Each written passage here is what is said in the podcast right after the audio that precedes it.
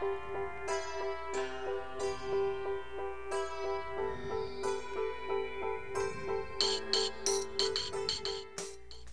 everyone, this is the introductory to the Lunchline Rant. I am Melissa, and on the next few episodes, when we officially begin, I will introduce you to my friends where I have Lunchline Rant with. And this show is basically about what we do during lunch, which is um, diss other people or things. So that should be fairly interesting. I mean, like, everybody loves gossip, right?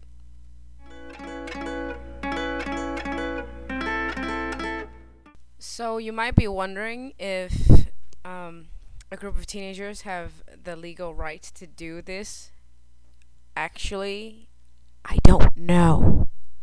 So um, that might be a trouble later on. But before we're closed down or censored or you know any of the shit like that. Wait, can I? Oh, fuck! I can't cuss. Um. Uh. Yeah. Before that happens, yeah. Keep in touch. That's all for this tiny little introduction blurb. I am Melissa once again, and you are listening to the Lunchline Rant. Um, see you next time. Bye.